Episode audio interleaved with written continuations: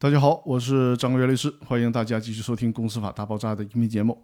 这期和大家分享的话题是再谈清算组。清算组又称为清算人，是指根据法律规定或者被清算主体选任或者是法院指定，具体的来负责清算工作的主体。清算组是清算事务的执行人，是清算中公司的执行机关。清算义务人可能直接实施清算，也可能不直接充任清算组，而是确定其他人来成立清算组。清算义务人是清算组产生的前提和基础。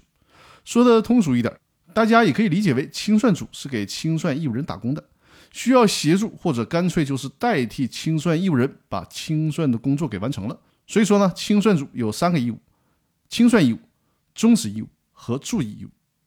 清算义务就是说。你既然是替人家干清算的活儿，就应该严格的按照法律规定，把清算中该干的事儿都给干了，不能有遗漏。忠实义务呢，是指既然清算义务人把这么重要的工作交给你了，就得忠实的完成清算工作，不能利用工作之便中饱私囊，或者给亲戚朋友谋利益，或者呢偏袒某一个或者某些债权人。总之呢，不能做有损于公司或清算义务人的事儿。注意义务就是应该勤勉。谨慎，并且得有充分的职业技能。比如说，该懂法律的就得懂法律，该懂财务的就得懂财务，不能把清算的工作给搞砸了。那以上就是清算组的概念以及清算组所要承担的义务。